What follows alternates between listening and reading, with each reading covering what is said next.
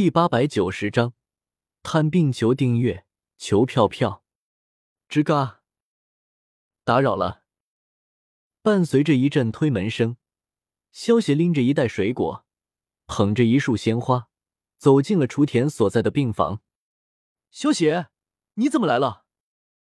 昔日红见到萧邪，有些惊讶的问道：“我听说小雏田在中忍考试中受了伤，所以就来看看了。”萧协闻言，轻笑着解释道：“谢谢你，萧协大哥。”雏田听到萧协的话，点了点小脑袋，有些害羞的谢道。萧协见到雏田这副害羞的模样，有些好笑的摇了摇头。萧协知道雏田这么害羞，并不是因为喜欢上了自己，而是雏田的性格比较内向。萧协右手一翻，取出一个丹药瓶。从中倒出一颗丹药，走到雏田病床旁，摸了摸他的小脑袋，道：“小雏田，这个是我自己炼制的疗伤药，对内伤很有效的。吃下去之后，你的内伤就会好了。来，张嘴。”啊！萧协说着，直接将丹药递到了雏田的嘴边。如今的雏田只有十二岁左右的样子，完全就是一个没有长大的小萝莉。虽然说萧协很喜欢雏田这个角色，但是那是雏田长大了之后。面对现在小萝莉模样的雏田，萧协只是把她当成了一个小妹妹，甚至可能是当女儿来看待。雏田见到萧协这副亲近的举动，小脸瞬间就变成了红苹果。不过雏田看到萧协一脸宠溺的表情，还是乖乖的张开了小嘴，将丹药给吃了下去。萧协给雏田服用的丹药，可是达到五品的疗伤丹药，而且在治疗内伤这方面，甚至超过了一般六品丹药的效果。雏田吃下萧协给的丹药之后，只感觉一股暖流在体内散开，那些被日向宁次打出来的内伤，在这股暖流的治疗下，瞬间就不疼了。雏田小脸上闪过一丝惊讶，有些不敢相信的活动了一下身体。然后在昔日红他们震惊的目光之中，雏田直接从病床上跳了下来。雏田能够清晰的感受到体内的内伤已经完全恢复了。雏田看着面露微笑的萧邪，朝着萧邪的弯腰行礼谢道：“萧邪大哥，谢谢你。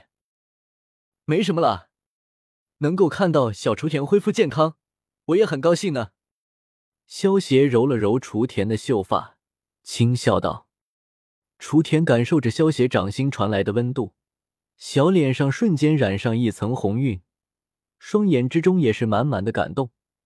虽然萧协嘴上说没有什么，但是雏田知道，萧协给他服用的丹药价值很珍贵。雏田身为日向家的大小姐，她受伤之后，第一时间就服用了家族之中。”最好的疗伤药了，不过雏田受的是很严重的内伤，就算服用了日向家族中最好的疗伤药，也要休养一个多月才能够恢复过来。萧协给雏田服用的丹药，却一眨眼的功夫就让雏田的内伤恢复了过来，完全可以说是救命的丹药，珍贵的程度不言而喻啊！雏田，你没事了。真是太好了！牙见到雏田恢复过来，先是一愣，随即一脸高兴的叫道：“汪汪！”吃完听到牙的话，也是跟着叫了几声。志乃见到这么一幕，也是难得的露出了一抹微笑，笑着点了点头。昔日红见到雏田恢复了过来，自然也是一脸的高兴。不过昔日红似乎想到了什么。有些不好意思的对萧邪问道：“萧邪，能不能给两颗丹药给我啊？”红，怎么了？你哪里受伤了吗？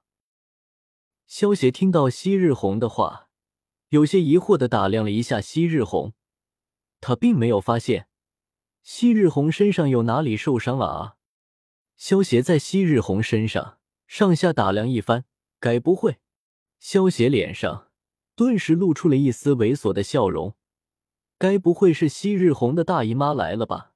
嘿嘿嘿，昔日红自然不知道萧邪心里龌龊的想法，不过见到萧邪一脸不怀好意想笑容，昔日红的俏脸上也不由得闪过了一丝红晕。昔日红生怕萧邪想歪了，连忙出声解释道：“我是为红豆，还有小李要的，你不要想歪啊。”萧邪闻言，这才反应过来，红豆这个时候应该是咒印发作了，难怪这几天没有见到这丫头呢。虽然疗伤丹药不能帮她解除身上的咒印，但是能够缓解咒印发作起来的疼痛。至于小李，因为跟我艾罗战斗的时候。强行开启第五门，受到了反噬，现在几乎成了一个废人。现在好像也只有消邪的疗伤丹药能够帮助他了。原来是这样，那这瓶丹药就交给你了，多出来的丹药你就留着防身吧。萧邪点了点头，直接将装在丹药的药瓶一起塞给了昔日红。一个丹药瓶之中，通常会放入十颗丹药。萧邪刚才给雏田用了一颗，还剩下九颗，足够昔日红用的了。这也太贵重了吧！昔日红接过丹药瓶，有些不好意思的说道：“我们是朋友吗？不需要这么客气。”萧邪闻言摆了摆手道：“昔日红听到萧邪的话，也不再多说什么，只是将萧邪的好意记在了心里，美眸之中。”闪过了一丝喜悦之色，昔日红已经能够感受到萧邪对她的心意了，只是她身为女子，不好意思先说出来而已。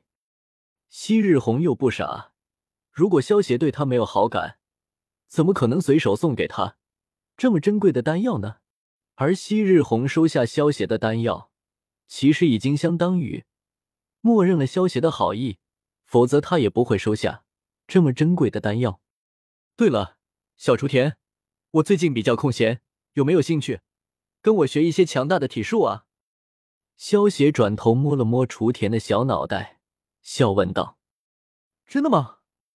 可是萧邪大哥，这会不会太麻烦你了？”雏田听到萧邪的话，先是一脸惊喜，随即有些担心的问道：“牙和志乃听到萧邪的话，眼中满是羡慕，萧邪的强大。”他们是有目共睹的，就连再不斩那种精英上人，在萧邪的面前也是一招秒杀的。